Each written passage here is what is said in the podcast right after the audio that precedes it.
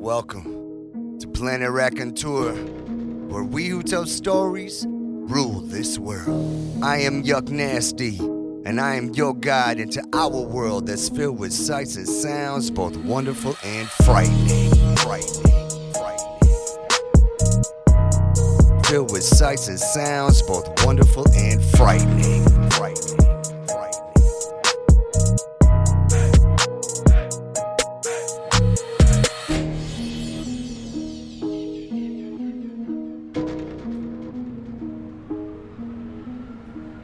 Spare some change, sir. One beggar to another.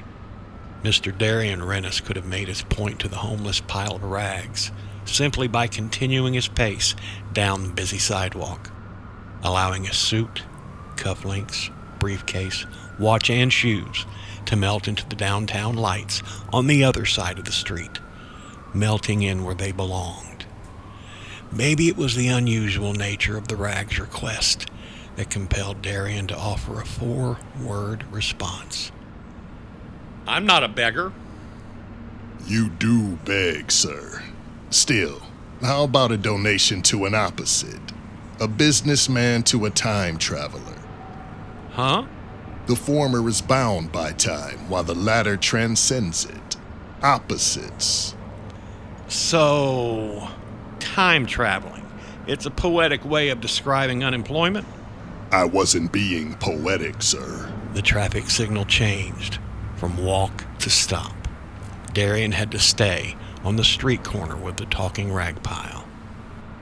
Listen, I don't know what you've been snorting or smoking to make you hallucinate like this, but I'm not in the habit of throwing money at the unemployed or of being a beggar. You do beg, sir. You've always begged. Expecting some political critique of his career, Darian turned away. The head of the rags leaned in his direction. You're on your way to get your son out of daycare, aren't you, Mr. Renus? John got another disciplinary note from the teacher, I think. Excuse me? To think there was a time John almost died in infancy from a particularly severe case of spinal muscular atrophy. You begged then. You begged to anyone who could hear you. I don't know what game you're playing, con man or gypsy or whatever you are. But while I don't know where you got my name and the name of my son, your information is bogus beyond that. My son has always been a fine, healthy boy. Of course. You begged that he would be so. The same way you begged for your wife Teresa to not die in childbirth. The same way you begged you would have the strength not to faint when Teresa walked down the aisle towards you. The same way you begged when you saw her at a campus party, wishing you weren't already sleeping with Victoria Serena. Whoa, trying to blackmail me now? I'll have you know I never slept with any woman apart from my wife, and I'll take an oath in court. I know you didn't. You did proposition Victoria, but she rejected you for a reason she wouldn't explain. It tore you up until you met Teresa, didn't it? What? You've been a beggar all your life, Darian. You begged to be accepted into a prime business college, putting you into that fancy suit you're wearing. You begged for your father that he would overcome his cancer to live another year, or two, or five. You begged in midair, falling off a cliff face during a rock climb when your tether snapped. I've never been rock climbing. Darian protested, although he had never found out why the park had unexpectedly closed that day. Like I said, you begged, wishing in a moment of free fall that the climb had never happened. Listen, cut it out. Everything you've been spinning here is nonsense, pure fiction and fantasy. Nothing you've said has ever happened in my past. And for the last time, I do not beg. And for the last time, you do beg. You're begging right now. On one hand, you're begging for that traffic signal to change to walk. If only it had stayed on walk longer in the first place, right? You're begging the way people begged when the British stomped out the American colonies' rebellion. In the way the British begged when the Third Reich overtook them. The way I and my people begged when the Time Stream Control Act of 1966 was signed into law. Everybody begs, Mr. Renus. And there's one thing most people beg for all the time, whether or not they know it. you, like everyone else on this street, like everyone else in this world, are begging to know no powers beyond the ones you can control. A hand and wrist emerged from the rags. A wrist with a massive gold plated watch full of unreadable dials. Another hand appeared to twist the watch face. I'm not a beggar. Mr. Darian Rennis, suit, briefcase, and all, walked straight past a homeless person's pile of empty rags. The walk sign on the traffic signal was still on. He picked up his steps, making it across the street with the rest of the crowd. He made it to the parking garage ahead of time, and at this rate, he'd be at his son's daycare in no time, ready to give the teacher a piece of his mind about John's latest disciplinary note. Nobody had better interrupt him on his way there. A city worker in a brilliant yet nondescript high visibility vest watched Mr. Rennis go. Seeing him make it to the parking garage, the worker got out the needed tools to adjust the traffic lights back to their normal timing. Everybody begs, Mr. Renus. Everybody begs, whether they know it or not.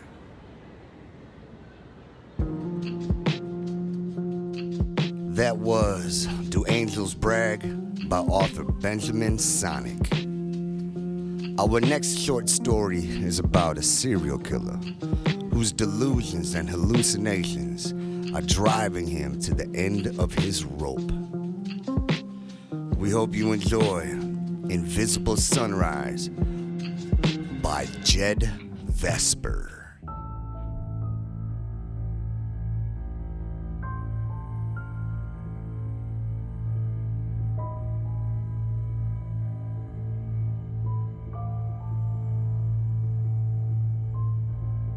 My wife has begun to suspect about the murders. I've been careful. Got away with it for about 18 months. I carved them up, buried them, watched my own back. Yet she has begun to suspect. Too many late nights at work. I have to find a way to silence her. The long, heavy knife waits beneath the bed. She caresses my cheek, but her eyes cannot conceal the suspicions she harbors. I have to find a way to silence her. I close my eyes against the betrayal.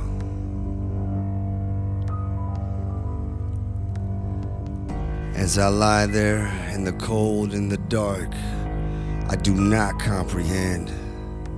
It seems that I am in a very confined space.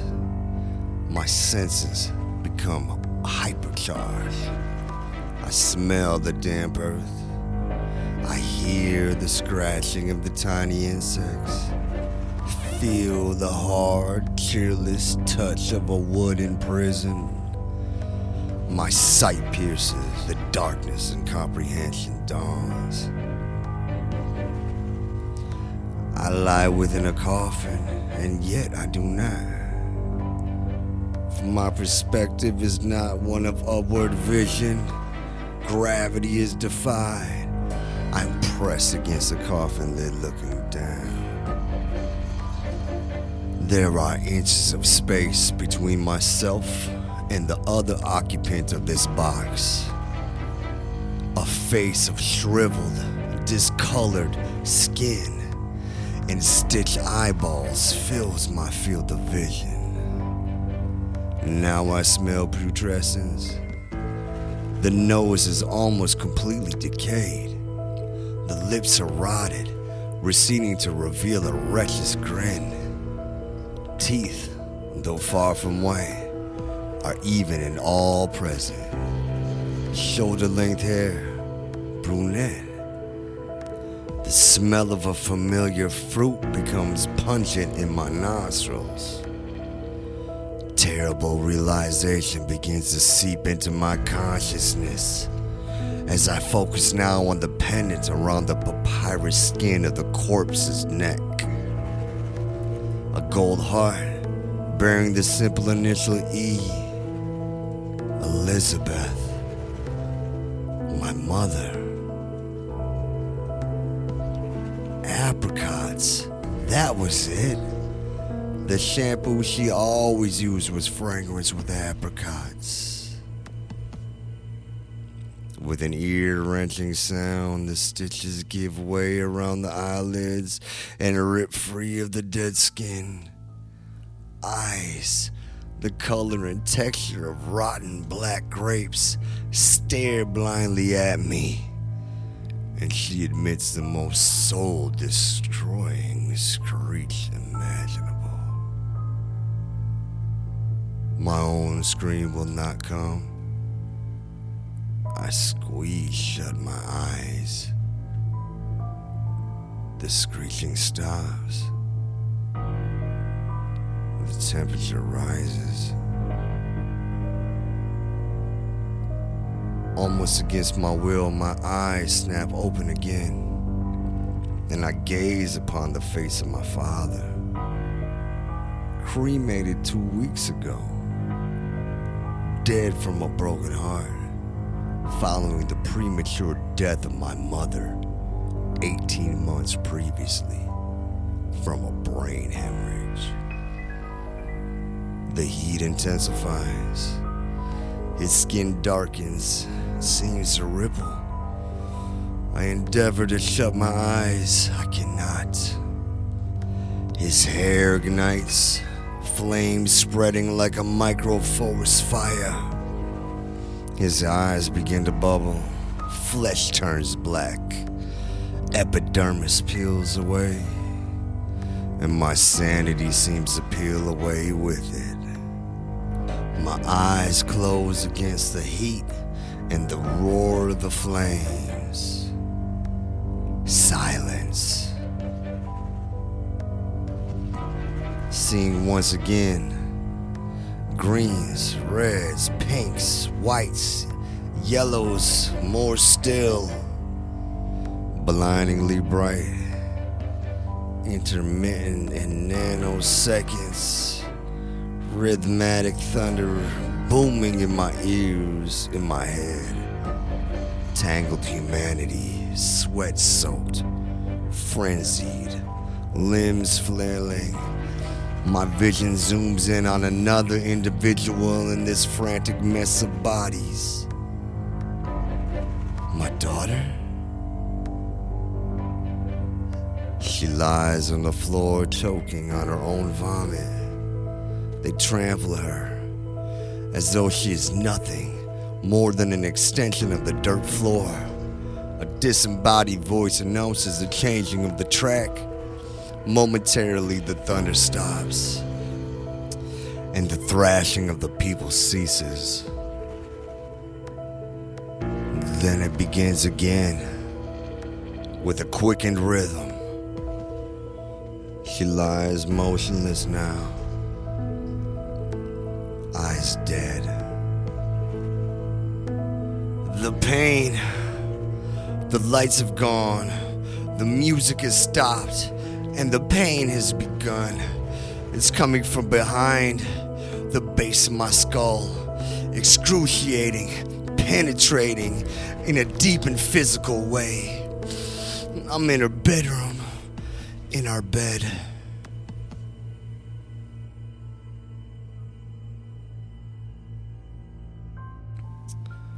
My wife is by the wall. The last thing she had said to our daughter was to take care at the rave.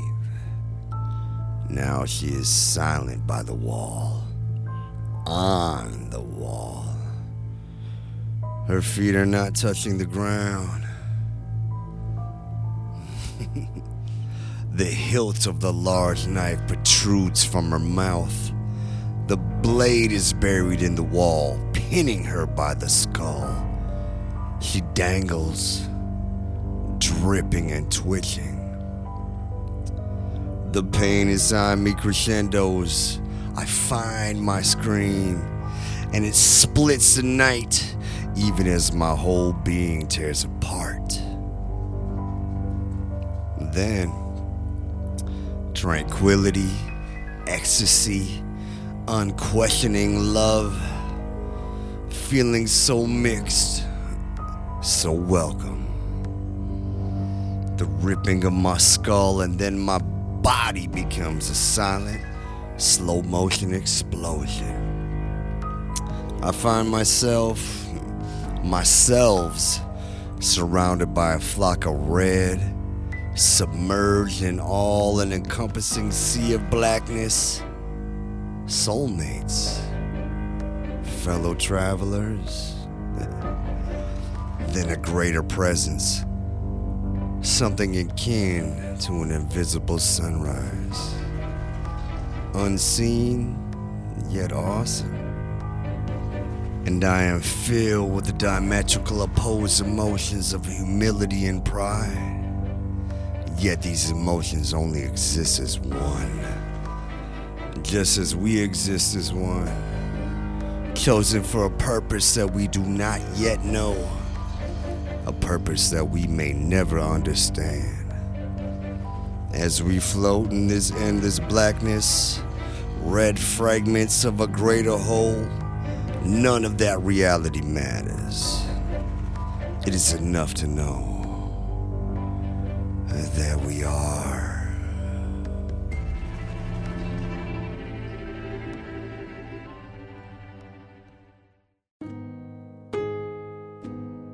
Hey, did you recognize our new Raconturian on that one? the last story of the night is our new favorite by Bobby Anthem. In it, our old friend meets a new friend. Here is what you singing about.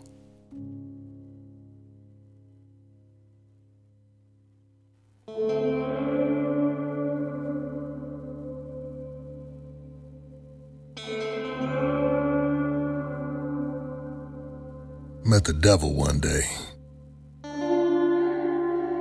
Drinking coffee at my favorite breakfast cafe. Devil's looking at me while I was reading my paper. What you want? I asked the devil. Ain't never about what I want, devil says. Always about what you want. Don't want nothing, I says. I look like a guy who wants something? Devil just shrugged. I got me a good woman, I says. Devil just says, uh huh. And he was agreeing. Got me a pair of twin girls, sweet and spicy as gingerbread. Love they daddy. Mm hmm, was all the devil says. Couldn't disagree. Got me a good job. Gonna send my girls to school and buy my woman a fine little house. Sure that, devil says. And he wasn't disagreeing with me. So I went back to reading my paper. Devil was still looking at me. What you want? I asked the devil. Ain't never about what I want, devil says. So I folded up my paper and I says, Guess the only thing is, always wanted to sing the blues.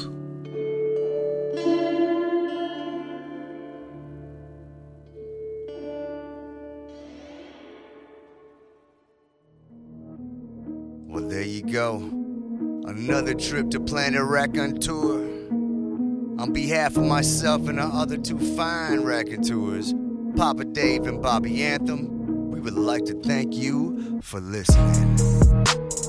All of the stories presented on Planet Raconteur are used by permission or are in the public domain. Check out the show notes for the details on the authors, their websites, and their other releases. Hey, much love, and thanks again for visiting the Planet Raconteur.